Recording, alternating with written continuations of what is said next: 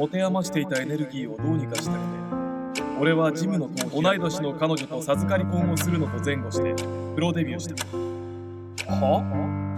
い引退？俺は空間を作るのが好きなのかもしれない。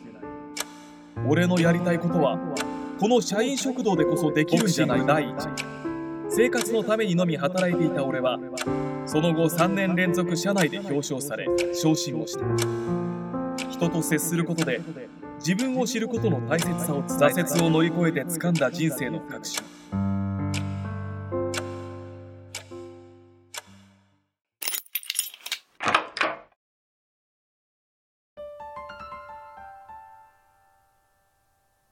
高野雄一郎。エピソード1ボクシング一筋の人生を。持て余していたエネルギーをどうにかしたくて俺はジムの戸を開いた。初めは怖かった。人と人が殴り合うなんて。けれどもそこには俺の求めていたものがあったのだ。鍛錬を積んだら積んだだけ目に見えて結果につながるという達成感。パーンとノックアウトした瞬間悔しいけれどされた瞬間ギャラリーが見ている。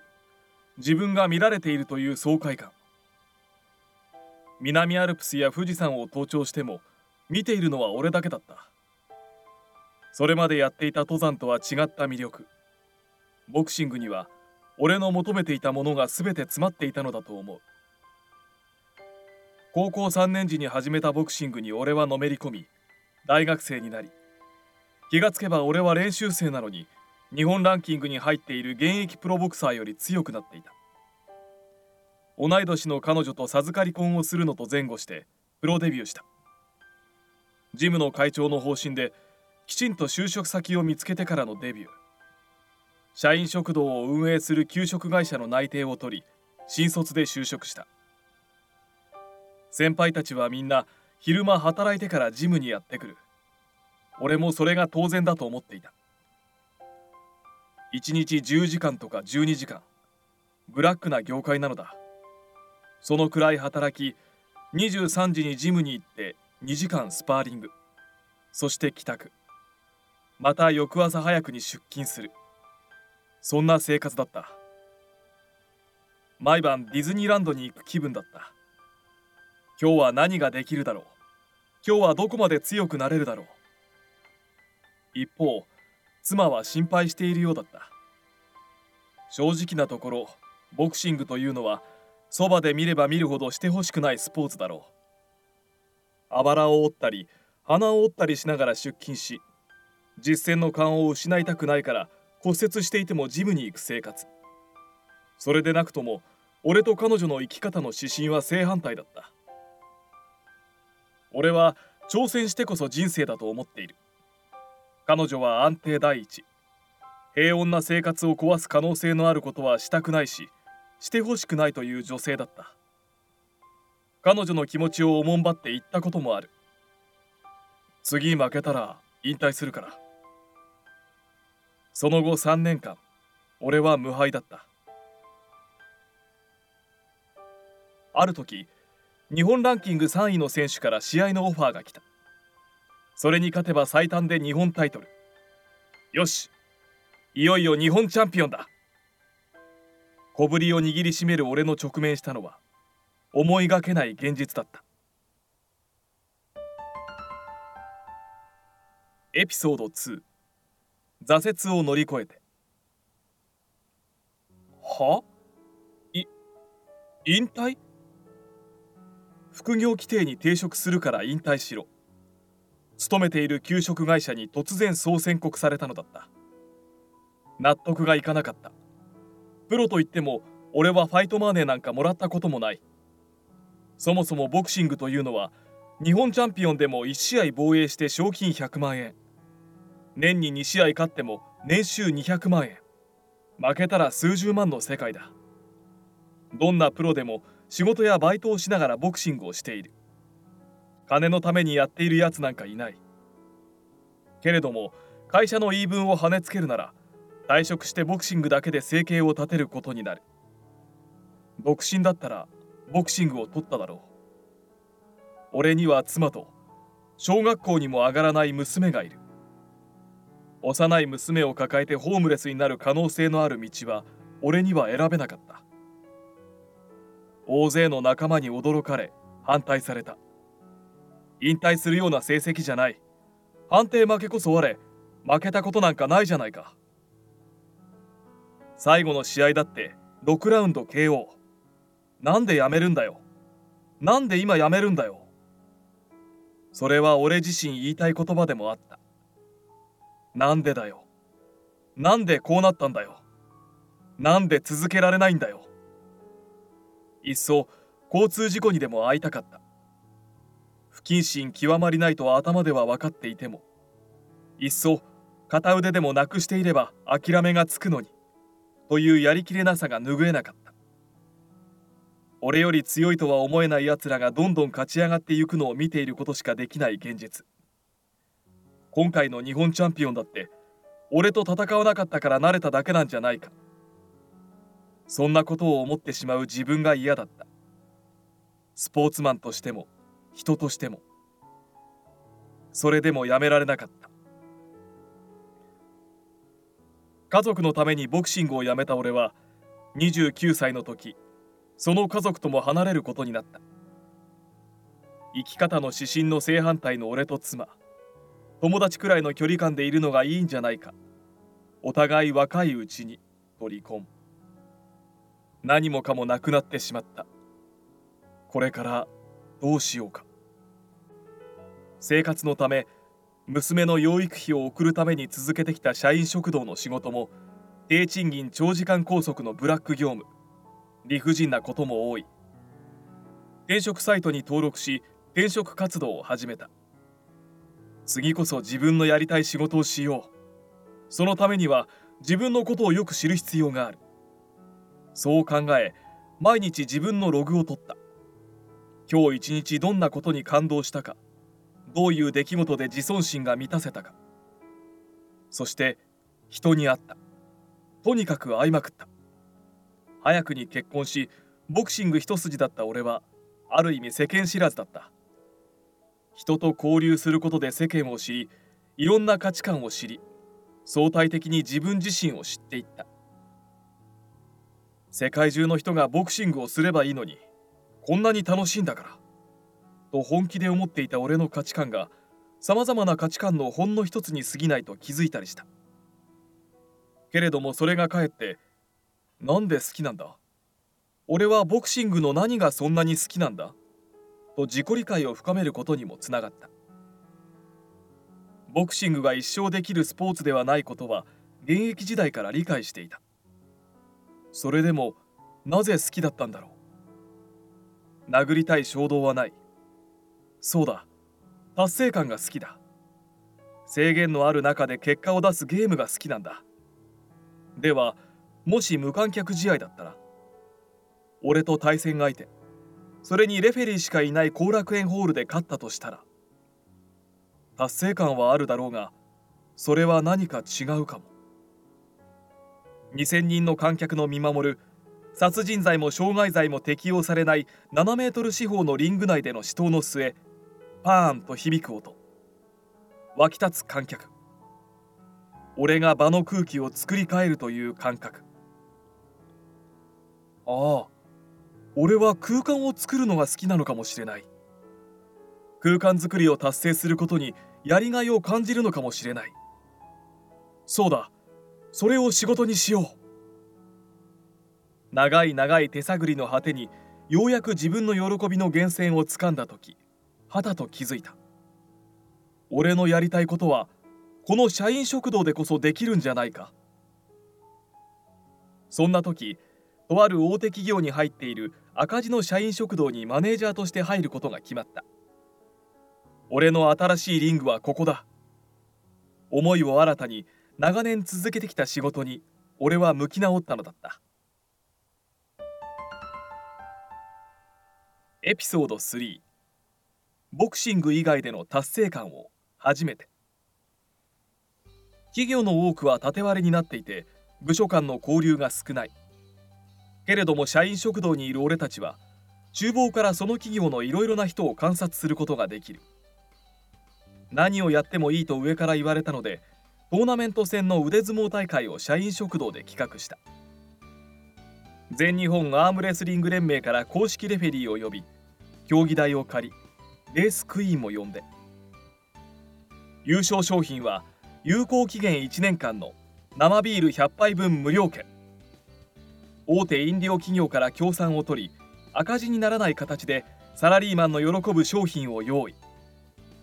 こちらからもこんなのやるんですけどエントリーしませんか？と声をかけるし社員同士でも腕相撲に勝ったら生ビール100杯無料だって。うちの部署の人が勝ったらどうする？などと話題になった。建築事業部からは元ラガーマンの誰がエントリー。設計部からは元レスリング部を。その一人一人が20人くらいの応援団を連れてやってくる。もちろん応援団は部署の仲間たちだ。100人収容できる社員食堂が満員になり甲子園の決勝戦のような熱気に満たされる。エントリーした本人も応援団も一人一人が目を輝かせていた。気づけば俺自身も。縦割り業務だったその企業に少しずつ横のコミュニケーションが生まれた。部署間の交流も起こり部署内でも部長や課長部下といった役職以外の顔も見えるようになる。飲み会のなかった部署で飲み会が企画されるようになった。エレベーター内や食堂内でも「あああの試合の」と会話が生まれる日常。俺もそうだったように人と交流することで自分を知ることができまた役職などの固定観念で見ていた人が一人の人間として見えるようになる。人間関係が仕事の悩みの大半その風通しが良くなればおのずと個人も企業も変わるのだろう。その企業の業績も上がったようだった。もちろん社員食堂の利用率も上がった。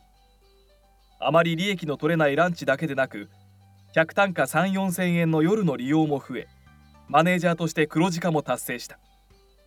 そして何より俺は空間を作り上げるという仕事で誰かに影響を与えた達成感をかみしめていた。その後も大道芸人を呼んだりバイオリニストの生演奏を実現したりとどんどん企画を打っていった。ボクシング第一。生活のためにのみ働いていた俺はその後3年連続社内で表彰され昇進もした。数年後全国に2000カ所ある社の社員食堂の中で最大と言われる大手企業の事業所にマネージャーとして移動。ここを成功させることで社員食堂というものの水準を上げることができる。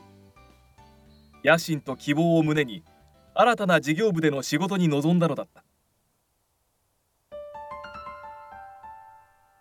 エピソード4100%生き切って死ぬために。社内最大と言いながら赤字で欠員もある事業部。俺は月曜から土曜まで泊まり込みで取り組み人員のスカウトにも行った。こちらのニーズだけを言っても人は集まらない。社員食堂で働くことがメリットになる若者に積極的に声をかけた。ミュージシャン志望の男の子には工務店でレジ打つよりうちで働くのはどうかな。不特定多数じゃなくて特定多数の人と知り合えるからファンが作れるよ。夜にうちで君のライブをやってもいい。ファンになった人を君個人のライブに呼んでもいい。練習場所に困っている大道芸人には土日は箱が空いてるから物さえ壊さなければ練習に使ってくれていいよ。公園と違って雨が降っても練習できる。今のバイトより君の将来につながるんじゃないかな。水商売しかしたことがなく将来に悩んでいるキャバ嬢には接する相手はちゃんとした企業に勤めているサラリーマンだよ。敬語とか社会常識とか学ぶにもいい。食堂で働いてくれてかつイベント要員や看板娘になってくれそうな若者がどんどん増えていった。まるで冒険漫画で一人ずつ仲間を増やしていくように。ブラックな業界でおじいちゃんおばあちゃんが低賃金でやっているのが社員食堂。安かろうまずかろうでも食べてもらうのが当たり前。社員食堂のポテンシャルはそんなもんじゃない。本当はエンターテインメント空間なのだ。何はなくとも人が全て。チームメンバーが揃い時間をかけて成長してもらいいよいよこれから日本が世界に誇る社員食堂をこの事業部から実現するんだ。というその時。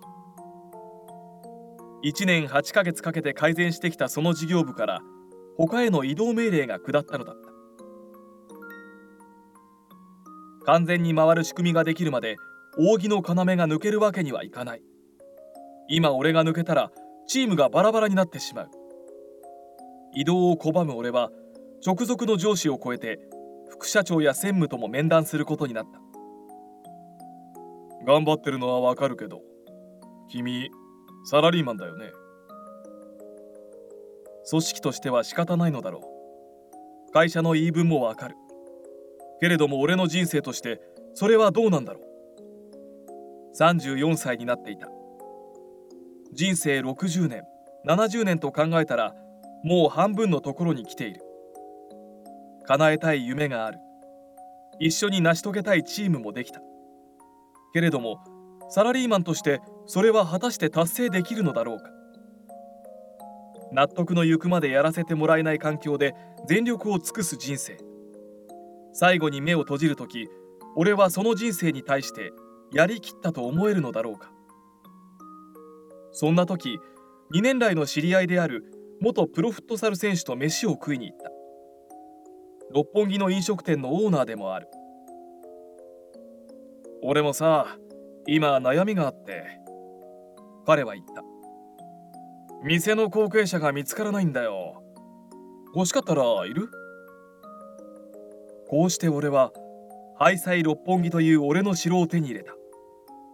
君じゃなくてもいいと言われる環境ではなく君でないと困ると言われる環境を。